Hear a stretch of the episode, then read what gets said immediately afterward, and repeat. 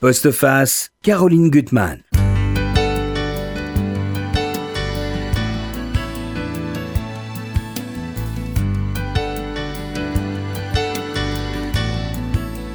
douloureux et qui pourtant se transmet dans les familles, les mots étant trop difficiles à prononcer. À quoi bon tisonner la souffrance, entend-on? Mais comment affronter ce manque, cette béance, pour enfin se retrouver entier? C'est cette quête que nous raconte mon invité dans un magnifique roman, La part du fils, publié aux éditions Stock. Jean-Luc Coatalem, bonjour. Bonjour J'ai mis du temps à vous recevoir, ce qui m'a donné euh, l'occasion de relire une seconde fois votre roman que j'ai vraiment adoré. C'est un livre bourré de poésie, bouleversant, parce qu'il y a des échos entre différentes vies, des secrets enfouis dans les mémoires, et puis surtout, vous avez ce talent de restituer les atmosphères, la lumière de la presqu'île de Crozon, puisque c'est le point de départ de tout cela. Alors, en deux mots, c'est l'histoire de Paul, votre grand-père paternel, arrêté en 43 dans son petit village de Plomodierne, dans le Finistère, pour d'obscures raisons. En tout cas, il a été dénoncé. Euh, il va être déporté à Buchenwald-Dora et il mourra à Bergen-Belsen. C'est aussi l'histoire de votre père, Pierre, euh, qui à 12 ans se retrouve enfant de déporté et qui attend un, retour qui ne se fera jamais et qui est muré dans son silence. Et puis, c'est aussi votre histoire en petit-fils détective, euh, glanant des indices, cherchant les traces, sans jamais trahir, mais pour redonner euh, vie à ce fantôme qui vous hante. Alors, vous, ce livre, vous le portez, je pense, depuis, depuis toujours. Alors, on connaît, vous avez euh, écrit de très beaux textes, eu beaucoup de prix. Alors, on va en, dire, on va en citer quelques-uns. Hein. Vous êtes donc écrivain voyageur. Est-ce que ça vous correspond, ça? Écrivain et voyageur, on va dire plutôt. Hein. Exactement. Vous êtes rédacteur en chef à Géo. Euh, donc vous devez voyager pour aller à Géo tous les jours. à Gennevilliers, oui. oui voilà. Parfois c'est un voyage. Vous avez, grâce à vous, au fond, de votre père et votre grand-père, eu ce goût de l'ailleurs. Hein. vous avez passé votre enfance en Polynésie et ensuite à Madagascar. Hein, et on voit dans le livre bah, comment, euh, au fond, leur imaginaire est, habité par ces, ces régions-là. Et vous avez publié alors beaucoup de livres en poche. Alors qu'est-ce que vous nous recommandez avant tout? Je dirais que mes trois, mes, mes trois livres euh, fondamentaux euh, dans mon travail, c'est ce livre sur Gauguin que j'ai publié euh, en 2001 et ce livre sur Ségalène, Victor mmh, Ségalène, qui est très beau, euh, qui, qui, est sorti en, il y a deux ans. Qui a eu Femina Essai. Hein Femina Essai. Et alors Victor Ségalène va arriver en Pléiade, c'est ça qui est incroyable. Ah, c'est formidable. À partir d'automne de, 2020, de l'automne de, 2020, il sera en Pléiade. Et puis ce, ce Il est mort d'une façon très étrange alors, hein, dans la forêt. Ah, si vous me lancez sur Victor Ségalène, vous ah, êtes foutu. Je suis passionné aussi. Mais et puis donc ce troisième, ce troisième livre, la part du fils consacré à ce grand-père, effectivement effacé. En fait, je m'aperçois que ces trois, ces trois personnages et ces trois livres sont, sont consacrés finalement à des disparitions. Mhm. Euh, Paul Gauguin qui mhm. disparaît euh, de la surface, qui va s'exiler euh, tour à tour au fin fond de la Bretagne, en Martinique, en Polynésie, à l'archipel de la Société, puis aux Marquises. Ségalène qui n'a cessé d'une certaine façon de, de disparaître aussi. Euh, jusqu'à cette mort étrange, presque romanesque, probablement codée, et puis euh, ce grand-père. Voilà. Alors donc je crois que si je devais résumer mon travail, euh, je dirais que je, voilà, je m'intéresse à des gens qui disparaissent. Alors, vous allez rester au plus près de la, vérité hein, dans, ce, dans ce travail de mémoire, tout en étant un romancier. J'aimerais lire ce petit extrait où ça donne vraiment le ton du livre. Qui fut ce lieutenant, dans son uniforme de drap, son image reflétée sur le damier des rizières, quelle avait été la tessiture de sa voix? Aimait-il lire, marcher ou collectionner des objets en jade? J'étais là pour l'accompagner à rebours, le tenir à bras le corps, lui rendre ses contours et son allure, un petit-fils devenu archéologue. C'est ce travail que vous faites. Oui, parce que ce, grand-père, donc vous le disiez tout à l'heure, a été arrêté en 1943 euh, par la Gestapo euh, dans un petit village breton. Je suis breton, c'est une famille bretonne. Et à cette disparition de, que j'évoquais, c'est ajouté un silence. Mhm. C'est-à-dire que non seulement ce grand-père n'est pas revenu, mais ses fils et finalement ses petits-fils euh, ont gardé euh, le silence sur cette histoire, comme s'il y avait quelque chose de caché, de secret. alors paradoxalement, enfin pas paradoxalement, étrangement, il a été arrêté dans une rue qui s'appelle la rue euh, L'Excuse, et en breton ça veut dire secret. Secret. et d'ailleurs, ce que vous montrez très très bien, parce que ça vous avez l'art de la langue, ce qui est très beau dans ce texte, je trouve, c'est l'écriture aussi, c'est d'évoquer ce pays de l'enfance, qui est donc Kergat, et vous montrez qu'il y a des secrets partout. Il y a le secret des falaises, la grotte où les enfants allaient se baigner, euh, euh, qui, est d'ailleurs très dangereuse hein, à, atteindre. Euh, tous les, secrets de la montagne, enfin les, chemins des douaniers. Donc ça, je trouve que cette poésie, vous, avez, vous arrivez vraiment à la restituer. C'est quand même ce pays-là. Oui, c'est ce pays-là parce que c'est en fait le Finistère. alors le Finistère, c'est mhm. comme son nom l'indique, c'est le, bout des terres, mais nous, on est au bout du bout de la mhm. terre. C'est-à-dire qu'après, il n'y a plus rien, il n'y a plus que l'océan éventuellement ouessant au large. Euh, donc en fait, on est un petit peu euh, euh, acculé à quelque chose. On est, on est vraiment poussé jusqu'à jusqu'à cette limite et cette limite là elle est un peu légendaire parce que c'est le, le, grand océan qui vient qui vient battre sur les falaises c'est les grottes c'est la lande c'est des petits hameaux comme ça perdus sous souvent sous le mauvais temps sous la bruine euh, le crachin. Donc euh, ça se prête aussi à des légendes. Et puis c'est un pays de rochers avec euh, mhm. des formes étranges, des menhirs, des, des je le disais. Bon. Et, donc tout ça se prête finalement à une forme de romanesque. La géographie déjà était, était romanesque. Et, très romanesque. Et puis à cette géographie, alors, alors là il faut mhm. expliquer, vous, vous parliez tout à l'heure la Polynésie et, et Madagascar, où j'ai passé successivement mhm. mon enfance et mon adolescence dans les bagages de mon père, dans les malles de mon père qui était officier, qui était envoyé comme ça de, garnison en garnison. Et donc la Bretagne nous apparaissait encore plus lointaine. C'est-à-dire mhm. nous, notre quotidien, c'était Tananarive, ou c'était Papeete. À Tahiti ou à Madagascar. Et alors, la Bretagne, auquel on revenait euh, rarement. Euh, qui est quand même le pays du voyage aussi. Qui est hein. aussi le pays du voyage, mais devenait un peu plus légendaire encore, puisqu'on n'y était pas, hein, par définition. Et alors, d'ailleurs, il y a un personnage que j'ai beaucoup dans votre livre, c'est cette grand-mère Jeanne, dont, vous connaissez pas grand-chose, mais qui est donc cette veuve depuis, elle a été veuve 42 ans, à 42 hein, ans, euh, à 42 ans, et elle est très très belle et très mystérieuse. Elle a ses yeux améthystes et, et, et, puis votre père, qui, il faut le dire, quand, il a 12 ans, quand son père va, va être arrêté, il a perdu sa sœur aînée, euh, Lucie, d'une pneumonie, et son grand frère qui va être un des personnages aussi clés de cette enquête, euh, est parti euh, rejoindre les résistants à Londres. et donc, il se retrouve seul avec sa mère. Euh, voilà. Au début de la guerre, ils sont cinq. Il y a le père, la mère et les trois enfants. Et puis, à l'orée de la guerre, la grande, la grande sœur meurt d'une pneumonie.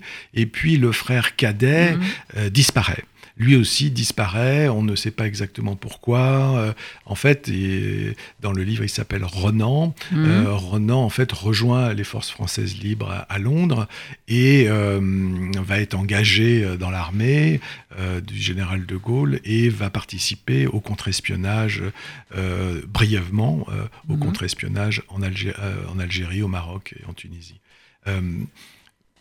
Et donc de cette famille euh, de départ, où ils sont cinq, euh, j'irai deux ans après, trois ans après, ils ne sont plus que deux. Euh, il n'y a plus que la maman et le dernier petit garçon, en l'occurrence mon père, qui tous les deux sont évidemment abasourdis par tout mhm. ça. Sont, sont, ils sont dans un état de sidération et, et probablement de douleur, parce que un décès, une arrestation, une disparition. Et, donc, il faut qu'ils arrivent à se reconstruire tous les deux. Et, mhm. d'une certaine façon, ils font alliance. Ils font alliance. Et ils ont raison, parce que je, ne peux pas, je ne peux pas imaginer qu'ils puissent faire autrement. Et c'est vrai que quand j'ai vu peu ma grand-mère.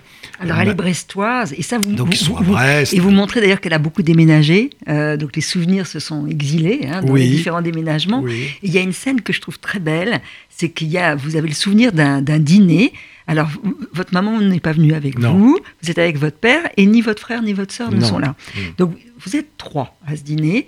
Et donc, vous arrivez, d'ailleurs, c'est rigolo, parce que vous, vous rendez l'atmosphère avec une, berline bleue de Prusse. Enfin, j'avais une voiture dont vous êtes très fier. Oui, une Vauxhall Cresta, oui, que mon, père avait racheté.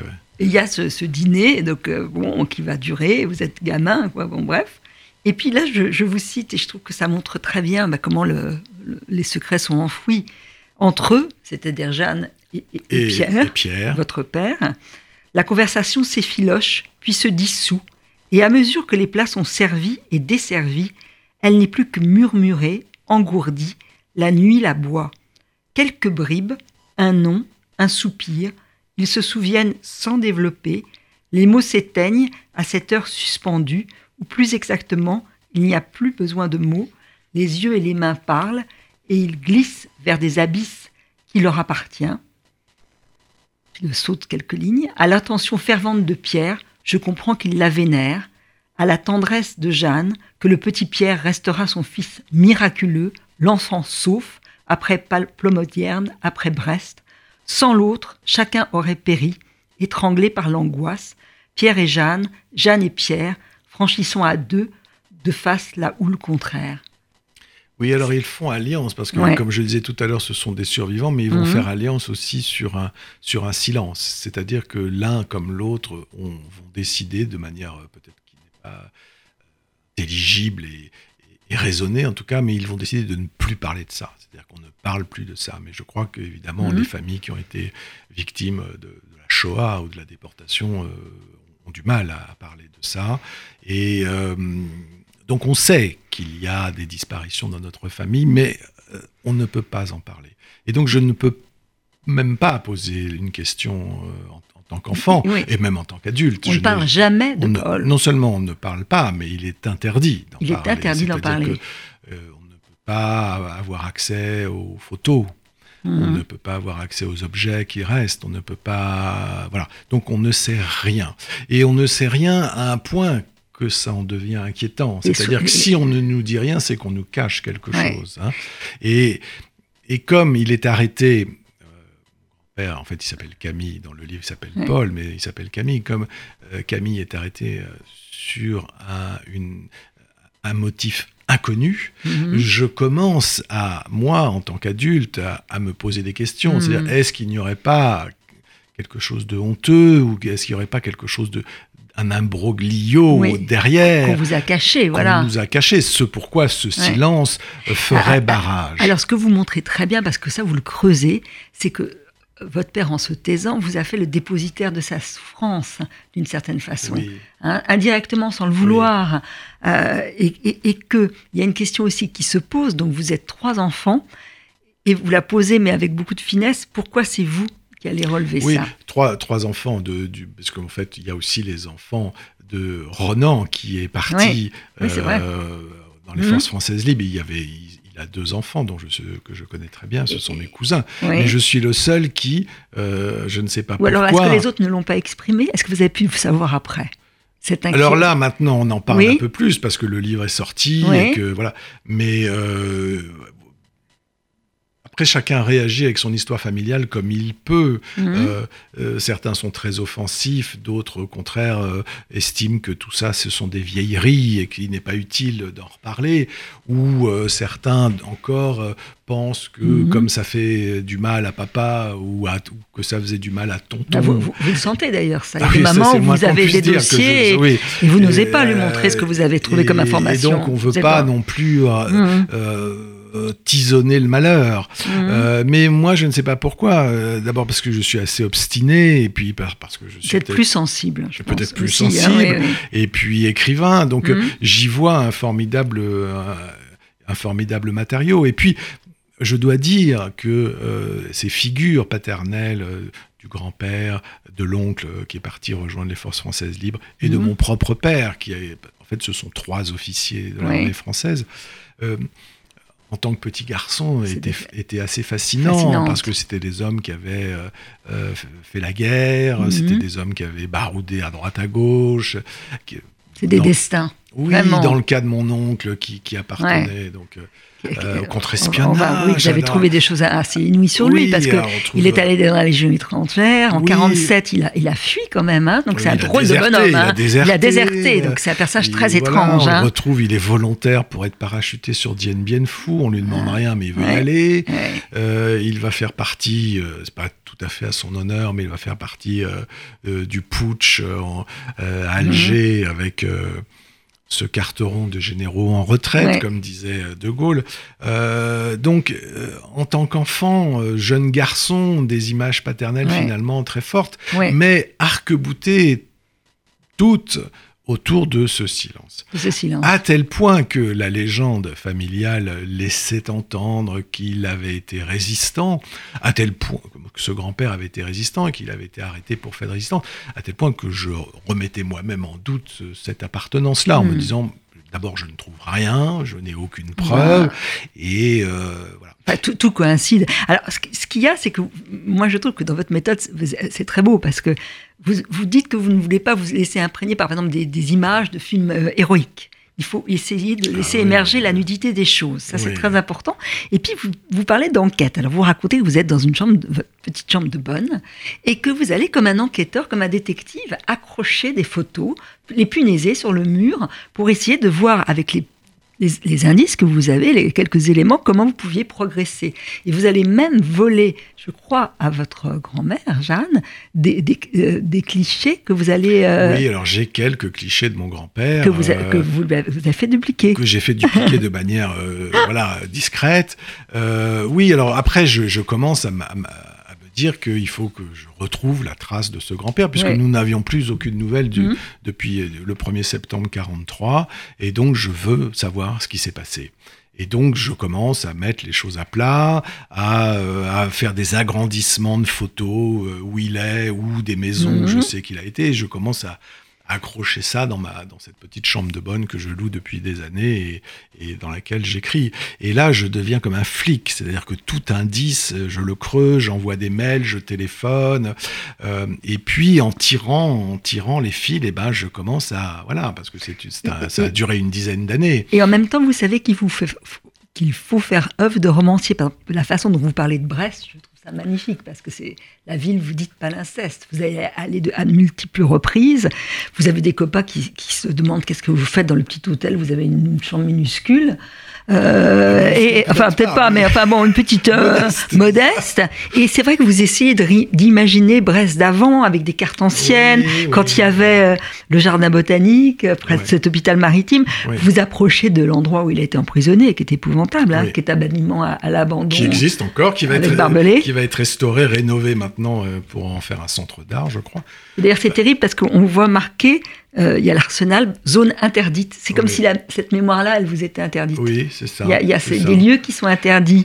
Et, et puis, vous marchez la nuit euh, pour essayer de vous dire de trouver un passage vers euh, le temps antérieur. hein.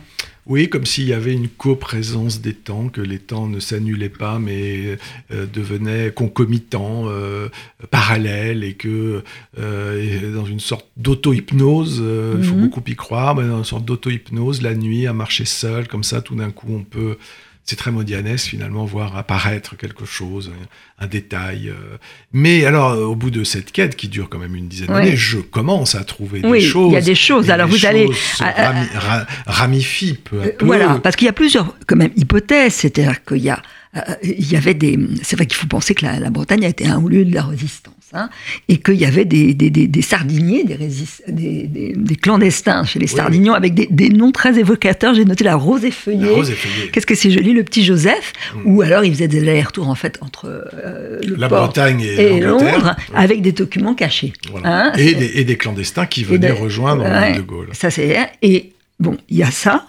Et puis, au fond, le départ, quand même, euh, de Renan Oui. et son arrestation peu après euh, le départ de, de Renan à Londres. Donc, on, Oui. on peut quand Alors- même penser que. C'est-à-dire que effectivement le départ vous. du fils, le départ Mm. du fils qui est, euh, je crois, le 17 août, et l'arrestation du père qui est le 1er septembre, je me suis dit que euh, le deuxième était la répercussion du premier, c'est-à-dire que le qu'il fils a aidé à- partant, à fuir, hein, voilà, vraisemblablement, il a aidé à partir. Est-ce qu'il a volé de, l'e- de l'essence aussi Voilà, Vous pensez ça aussi hein Et, et donc je me suis posé la question en me disant, mais est-ce que ce silence-là, familial, originel, fondateur, n'était pas dû au fait qu'on reprochait au fils aîné d'avoir précipité l'arrestation du père? C'est-à-dire Mhm. le fils partant, le père payait pour le Mhm. fils. hein. Bon, Mhm. Heureusement, c'est pas Mhm. le cas. Euh, donc je vais. C'est euh, beaucoup de choses mêlées. On verra d'ailleurs à l'is- à l'issue de votre enquête, il y aura quelque chose. qu'on- D'ailleurs, on ne dira pas.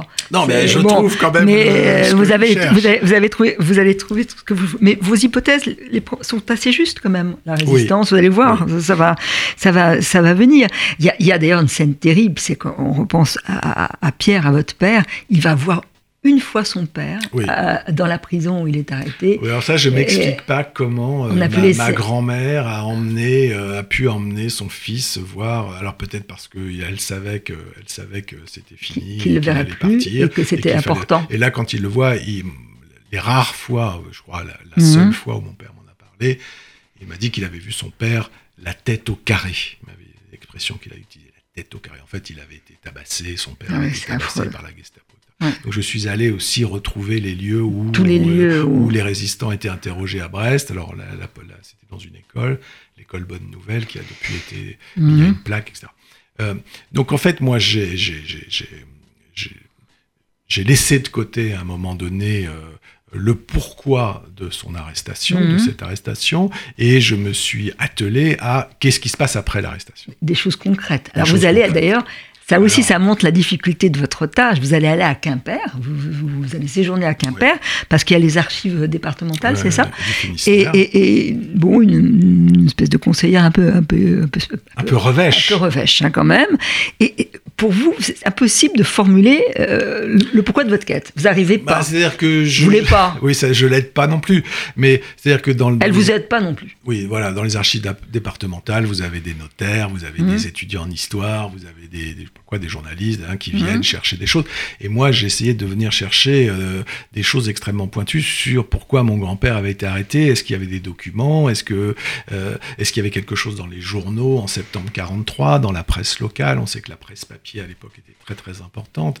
Et puis finalement, euh, j'y vais un jour, deux jours, et je crois que c'est au terme du deuxième jour où euh, dans les dossiers, alors euh, elle me donnait les archives de septembre 43, mais alors, bon, septembre et- et- 43, ça fait euh, voilà. Et puis vous voyez des choses absolument dingues, des gens qui je- sont simplement parce qu'ils ont une photo de De Gaulle sur eux, Voilà. ou euh, ils sont On voit des choses absurdes, des choses ridicules, des Ouais. choses dramatiques, des arrêtats, et je ne trouve pas le, je ne trouve pas le, le- le- le- dossier concernant, enfin la fiche concernant mon grand-père, Mhm. et finalement elle est classée par erreur dans un autre dossier, et là je tombe sur sa fiche, et là c'est c'est vrai que j'ai une sorte de, de- de- de vertige euh, oculaire, Ah, très beau. je ne vois pas ce que je dois Ouais. voir puisque c'est là, c'est une sorte de trou Ah euh, oui. comme ça, et, et finalement je reprends mes esprits.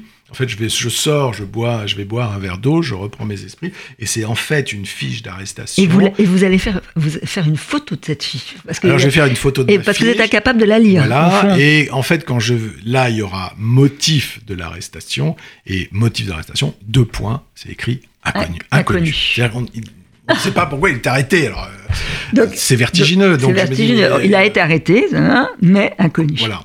Alors, après, j'arrive à savoir où est-ce qu'il a été, où est-ce qu'ils l'ont emmené. Donc, il l'emmène à Compiègne, dans le camp de Royal-Lieu. Alors ça, c'est vrai que Euh, c'est Et donc là, j'y vais, et là, je trouve quand même des choses. Vous trouvez des choses. Alors c'est vrai que ce, ce- ce camp de transit de Compiègne, vous, vous le décrivez très bien. C'est un lieu hallucinant parce que finalement, il y a la surveillance, elle est, elle est Oui, presque interne Oui, alors je crois que c'est souvent le cas, ça a été souvent le pour les cas camps de transit. dans des camps de transit où c'était, euh, il y avait autour, Autour, euh, oui. euh, je dirais une, une garde allemande, et à l'intérieur, on leur demande de se débrouiller avec une administration Ouais. interne, avec des. Et, et s'ils s'échappent, les, les autres vont tous être tués. oui, mais plus ça, ou moins. C'est- Enfin, oui, ça, c'est ça, cette espèce de chantage. C'est assez euh, classique, euh, hélas. Et, et- et le truc épouvantable, c'est cette espèce d'absurdité des listes qui tombent Alors, tout il y a à des coup. disques qui tombent, effectivement. Et euh, donc, du, du camp de, du camp de il y a quand même beaucoup de, Ouais. de gens, je crois, que- j'ai plus les chiffres en tête, mais je crois que c'est 35 000 euh, personnes qui vont partir vers l'Allemagne.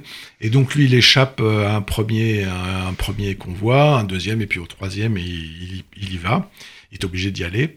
Et donc, j'ai, pareil, j'ai euh, euh, le numéro du convoi, euh, la. Oui. date, l'heure, euh, combien ils sont, combien ils sont par wagon. Ça, et j'ai le ouais. témoignage de quelqu'un qui était dans le, alors pas dans le wagon, mais qui était dans le Mhm. convoi, qui s'appelle Christian Pinel, qui a raconté ça. Et donc je sais exactement, euh, le Exactement. con- convoi 38 000. Et, euh, et donc en fait tous les déportés vont être immatriculé, si j'ose dire. C'est un, 38 000 un homme qui chose. est habitué à la guerre. hein. Il a, vous vous Oui. racontez sa guerre de 14, Oui, euh, où il est très courageux. hein. Il va être cité en, en 18, il va être Oui. blessé. Et ça, vous imaginez bah, bah, l'horreur, l'horreur des tranchées et, et- et- et cette prison. Enfin, ça, je trouve que c'est très beau aussi euh, de- de- d'essayer d'imaginer ça. Bah, En 14-18, il est assez jeune, hein, il a une vingtaine d'années, 20-25 ans. En, en 40, Il est déjà plus âgé. Et à l'époque, puisqu- puisqu'il va mourir à 49 Mhm. ans, à l'époque, 49 ans, c'est considéré comme un peu âgé. Ouais. Aujourd'hui, ça paraît sidérant, mais enfin bon, c'est un- considéré Ouais. comme un homme. euh, D'ailleurs, il a les cheveux tout blancs. euh, sur la une photo que j'ai vue, il a les cheveux tout blancs. Bref, Parce que vous avez tr- trouvé très peu de photos j'ai trois photos de lui. Et vous en quatre. vous allez en Et j'en perdre J'en une. perds une. J'en perds une. Ça- Mais dans ma mémoire, elle, elle est à peu près euh, intacte, même si bon, euh, c'est face aussi. Mais euh, et, et donc il va partir de, de, de, de lieu Compiègne. Il va arriver à, à Buchenwald. À Buchenwald, on- c'est un camp gigantesque euh, Mhm. euh, et il va être affecté au camp où il ne fallait pas, c'est Dora. Dora. Alors Dora, c'est le camp, vous savez, de, de- où on construit les V2, où on assemble les V2, qui sont Mhm. ces armes miracles, euh, selon Hitler, qui vont permettre de renverser la guerre. Armes qui technologiquement sont très très en avance et dont les lanceurs, les propulseurs, euh, la technologie de ces propulseurs va être utilisée ensuite par les Mhm. Américains, parce que toutes ces équipes de savants nazis vont être récupérées par une opération qui s'appelle l'opération Paperclip. Paperclip, les le Russes vont ouais. prendre, les, les Américains vont prendre, les Français vont en garder quelques-uns. Donc c'est une sorte d'usine en fait qui est enfouie à Dora. Ah oui, c'est ce sont hein. d'usines Ah, et d'assemblage. voilà, disons. usine d'assemblage. Alors, Voilà. Il n'y a, pas de chambre à gaz, mais c'est euh, on, on- mise à mort On dans le tra- consomme- travail. on euh, consomme voilà. de, la, de, la, de De la la- population de la- euh, viande, carcérale. ouais, ouais. Euh, voilà, Euh, la moyenne de, de, de, de- de- Bah, de résistance d'un Français, c'est trois mois. Ouais. Euh, vous y arrivez, puis trois mois après, vous partez. Euh, Alors quand vous allez partir à Dora, oui. il y a un moment où vous avez quand même envie de réessayer de parler à votre père, hein, de Oui. lui donner des éléments, Oui. Euh, parce que vous avez quand même constitué un dossier. hein. Oui, alors tout ça. Euh, vous avez je- et je- avant de partir, vous oui, et il y a une scène belle parce que vous voulez lui donner la copie du dossier et au fond, bah, il entend pas, enfin il veut pas, il fait diversion. Oui, Il, il sait pas un nom, enfin, il vous reproche quand même d'aller à Dora. Oui, j'aurais voulu, j'aurais voulu qu'ils viennent avec moi parce que là, on, on aboutissait à quelque chose. C'était le, le père et le fils qui venaient sur, sur la trace du, du grand-père. Euh, mais il ne souhaite pas y aller, il ne veut pas y aller, euh, il refuse. Je pense que c'est trop douloureux Euh, pour oui, lui d'y aller. Et puis il veut à la limite, il veut même pas que, il veut même pas que j'y aille. euh, voilà. Donc il fait diversion et là j'ai j'ai effectivement Et là, quelques par- pages sur cette Et- part du fils. Ce qui n'est pas dans, dans le livre, frères et sœurs. Ils ne sont pas là, ils sont pas là. Ils le savent ou pas? Oui, ils le savent, mais ça les, on- non, on- ça les, ça les intéresse pas au fond. Ils pensent que vous avez tort ou euh, Je ne sais pas. Je pense qu'ils se disent ça va faire souffrir papa, donc si on fait souffrir papa, c'est pas bien. ouais. Voilà. Hum, Ils ne voient pas ce qu'il y a après. Mais après, chacun réagit avec son Oui, histoire oui, familiale bien sûr. comme il peut, comme il veut, comme il sent, comme il le sent pas. Bon, moi j'étais quand même là, ça devenait, euh, ça faisait plusieurs années, donc là j'étais complètement Bah, obsédé. vous dites par que vous ça. étiez obsédé J'étais par ce fantôme, c'est-à-dire, presque je- au bord de, de, de, de devenir je fou, veux mais dire, ce que je tous comprends. les- Tous les gens que, que je connais, euh, je, je les barbais avec Ah. cette histoire parce que le, Et oui, c'est. je- voilà. Et puis ce que ce que je, je n'ai pas dit, c'est que avant j'écrivais, j'ai écrit au camp. Mhm. Euh, j'ai écrit à des associations de déportés, Oui. j'ai essayé de rencontrer des gens. Il y a des microfilms hein, que vous allez Voilà. euh, voir. Je sais pas, c'est à- quel endroit C'est à Buchenwald euh, Alors, en fait, euh, il y a un centre en Allemagne, qui, à Bad Arolsen, mhm. qui s'appelle l'ITS, l'International Tracing Service, et qui regroupe beaucoup de, de choses concernant les déportés. Et il suffit d'être de la famille, euh, de Mhm. faire une demande sur Internet, et ils vous donnent, s'ils ont copie, des documents qu'ils auraient pu récupérer sur un déporté euh, appart- appartenant à votre famille. Mhm. Euh, moi, j'avais fait trois fois cette demande, ça n'arrivait pas. Puis finalement, j'ai vu arriver un dossier avec 17 documents euh, relatifs au camp où je voyais la trace de mon grand-père, je, je- je voyais son nom, je voyais son matricule, je voyais. Euh, et donc tout ça, c'était un dossier qui s'accumulait. Mhm. Et, et- et- et- et donc j'ai été voir mon père en Bretagne et Mhm. euh, je m'en souviens très bien. Je dis voilà, voilà, moi je, là j'arrive à un moment où il faut que j'y- il faut que j'aille en Allemagne. Il faut que Viens avec moi. ouais. Viens avec moi Ouais. si tu t'en sens capable. Et il a éludé la question, il n'avait aucune envie d'y aller, c'était trop dur pour lui, donc j'y suis allé avec ma, ma compagne. Pour moi, j'aurais été incapable d'y aller tout seul. Comment Hmm. Et, C'est très émouvant parce que là, il y a votre regard. C'est très beau. Enfin, le regard. euh, C'est regard entre trois hommes, en fait. Entre Paul. Oui. Entre votre père et vous, Voilà. c'est une sorte de. C'est-à-dire que tout d'un coup, je me retrouve, moi, dans le camp. Et vous vous euh, approchez, vous savez que c'est mais vous ne pouvez Oui. pas. Alors.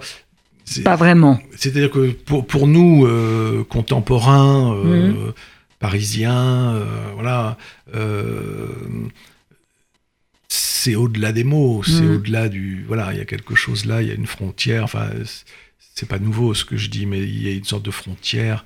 Euh, On, voit, on, on- on comprend le vide, mais on, on peut pas y aller. Mhm. hein, bon. Vous parlez, vous évoquez, ça c'est beau aussi, ces, ces dessins. C'est Camille Delétang, c'est ça? Oui.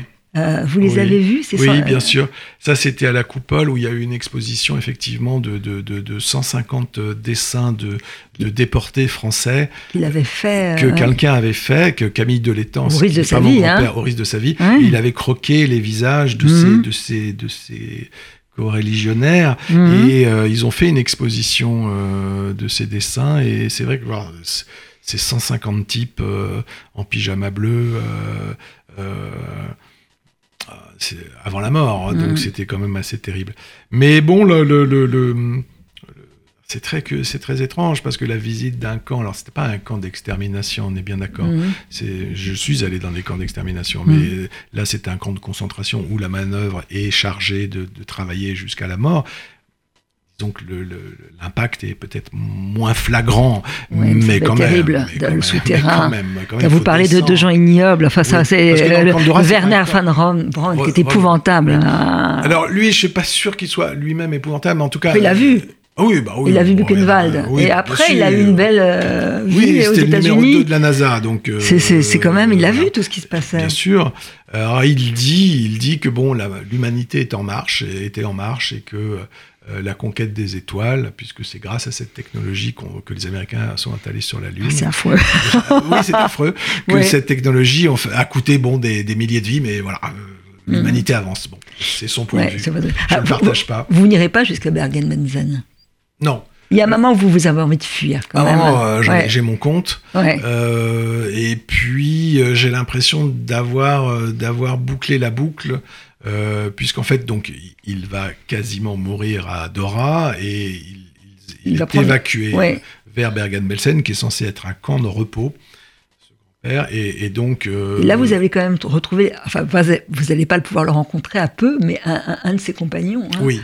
Alors Ça là, aussi, c'est a assez extraordinaire. Le Pierre, il s'appelle Pierre aussi. Pierre Louboutin, il s'appelle Pierre Louboutin, et en fait, il a, en 46, il a raconté la mort de, brièvement la mort de mon grand-père, euh, au moment où on a établi euh, l'acte de décès, parce qu'après, il a bien fallu établir Ouais. l'acte de décès en France, et lui, il avait été témoin de sa mort, donc il a témoigné. Et donc, euh, comme j'ai vu qu'il y avait un Pierre Louboutin qui, en 46, avait vu la mort de mon grand-père, bah, j'ai appelé tous les Pierre Louboutin des, des- de l'annuaire. Tous les jours, je m'en C'est faisais un. extraordinaire. ou Ah, deux. c'est ça extraordinaire. moi. Mais j'ai jamais réussi à, j'ai jamais réussi à tomber sur le bon parce que le, le gars était, le gars était mort et il était très jeune, Pierre Louboutin. Il avait 22 ans quand il a été là-bas. Euh, voilà. Mais, il était mort, pas, pas, enfin, je sais plus. euh, Ah oui, pas oui, de- oui, à- à- peut-être à six mois près, j'aurais pu l'avoir. Mais Ah oui, c'est euh, assez- c'est fou- Mais que m'aurait-il dit sinon, euh, sinon, voilà. Euh, et je, je, je- je- donc je rencontre. Alors voilà. Et je, ce qui se passe, c'est que je publie entre temps le livre sur Victor Ségalen dont Mhm. on parlait, euh, et je reçois une lettre d'un monsieur, d'un vieux monsieur, euh, Henri Jolec, et euh, qui m'écrit en disant voilà, bah écoutez, euh, je, connais votre histoire, euh, notre maison était pas très loin de la vôtre à Pelomodierne, et ma mère était la secrétaire de votre grand-père. Mm. Et elle était là lors de l'arrestation, et je vais vous raconter ce qu'elle m'a raconté. Ah oui, c'est assez et extraordinaire. là, c'était un moment pour moi extrêmement... Et, et dans- parce qu'il y a deux maisons jumelles aussi. Oui. Ça, ça, ça, ça- ça, je trouve que ça aug- augmente le mystère. Oui. Vous ne savez plus très bien laquelle. Parce Ah, vous jamais avez, su exactement vous avez envie de, peut-être d'y d'y retourner.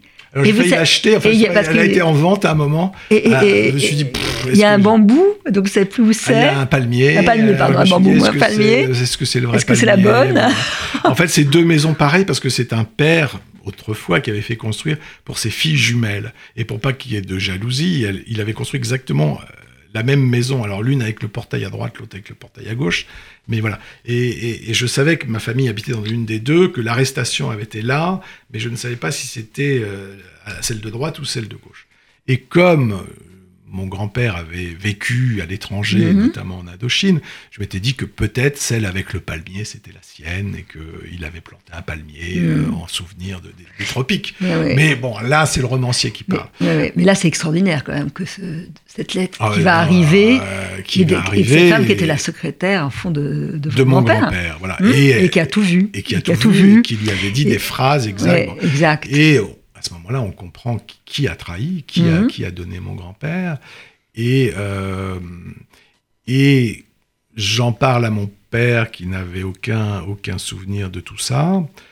Ah oui, alors ce Mais vieux monsieur me racontait qu'il y avait des tours de magie aussi oui, dans beau. la maison. Que dans la maison, il voyait un Il y magicien avait un magicien, extraordinaire. etc. Et en fait, je me suis dit, bon, ça, ça ne peut être que mon C'était votre grand-père. Mais là, je, Qui était l'homme des métamorphoses. Bah oui, mais je on ne peut l'imaginer. Et euh, j'en- dans mon dossier, je, mets ça. Et comme mon père avait vu que j'avais énormément de doutes sur l'appartenance de mon grand-père à la résistance, mon, père finalement me donne trois documents qui prouvent euh, l'appartenance de mon grand-père à, Libération Nord euh, et fabrication de faux papiers euh, pour les réfractaires du STO. Et c'est étrange qu'il les ait gardés secrets jusqu'au bout. Oui, Ça. parce qu'il m'aurait donné ça dès le début, il n'y aurait pas eu de livre. Il me dit, ah bon, Ouais. vous voyez. euh, Mais c'était, Euh, il il voulait pas- pas les. euh, ouais, c'était quelque alors, chose qui devait ai être en photo, je les ai en photo sur mon portable. Ça, je trouve ça extraordinaire. Bah, C'est-à-dire que. Et, c'est- et- et étrange quand même dans sa façon. étrange, bien Oui. sûr, bien sûr, bien sûr. Euh, euh, on ne parle pas de ça. hein, on Oui. ça n'est pas, Ça un- n'est- ça n'est pas un sujet de commentaire.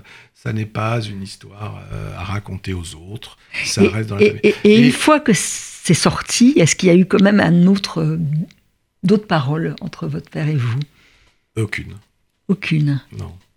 Il y a- C'est. Non. Euh, je lui ai donné le manuscrit à lire Mhm. en lui disant que je ne le publierai pas euh, euh, tant qu'il ne me donne pas son accord, au moins Mhm. voilà, global.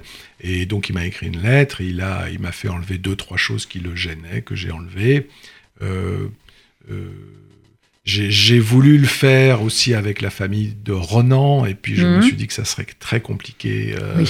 voilà, parce qu'il y a deux enfants. ben, Là, sa veuve, euh, toujours là. que vous avez rencontré, Suzanne, Oui, oui, ah ouais, Suzanne. qui est intéressante mais, aussi. mais si vous voulez, à chaque, si à chaque fois que Ouais, vous écrivez non, non, quelque chose, vous demandez à bien 5-6 sûr que non. personnes, et ça je le garde, et ça je l'enlève, et ça je le remets, et ça, je le- euh, ça devient autre chose. Bon. Euh, moi, je voulais rester sur cette interrogation, cette quête, cette... euh, Et cette dette à réparer. Cette dette à dette. réparer pour faire de ce de ce monsieur euh, inconnu, Mhm. euh, mon grand-père euh, paternel, euh, lui redonner un peu de vie, Un- lui de redonner vie. sa vie. Alors, vous, vous, de vous, vie. vous parlez, et ça, je trouve ça très beau. Alors, pas- moi, j'ai vraiment envie d'aller voir cette presqu'île de, de Crozon, de, de ce mont Oui. et de cette légende. Oui. J'aimerais que vous nous la racontiez du roi Marc, c'est ça? Oui.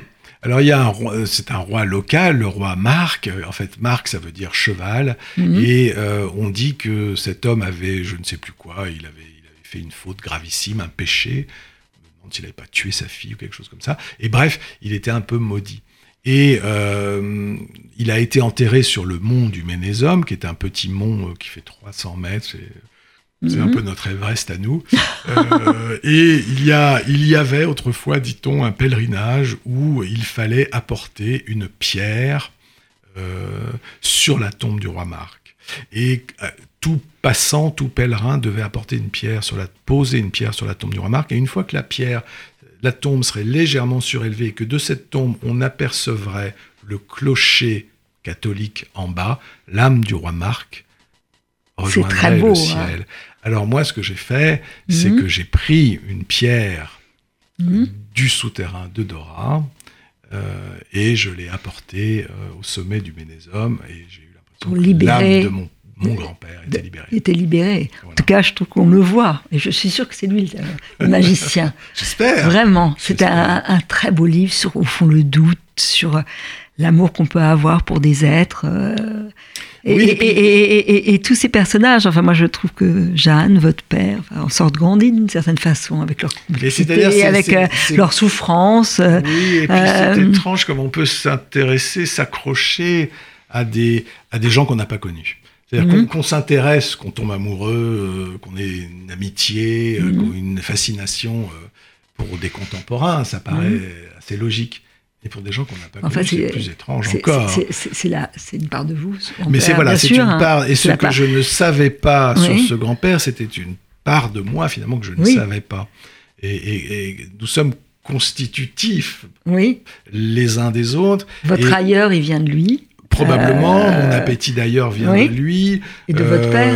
Ma, de mon père, ma, ma- ma fascination aussi pour l'histoire. Euh, Mhm. je suis quelqu'un qui s'intéresse beaucoup à l'histoire, euh, parce que ce sont des hommes qui, les trois, Mhm. mon oncle, mon père et ce grand-père, ont été liés, à enfin liés, ont dû traverser quasiment Oui. tous les conflits de la Première Oui. Guerre mondiale jusqu'à la guerre d'Algérie.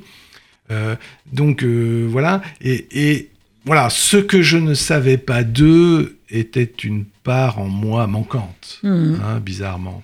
Euh, Une absence. en fait, une absence, qu'il voilà, fallait- une absence en moi. Et, et il fallait que je la comble avec un récit. Là, c'est un très beau récit. Jean-Luc Coatalem, je vous remercie. Il faut lire La moi. part du fils, donc publié aux éditions Stock. Merci. Merci à vous, Caroline.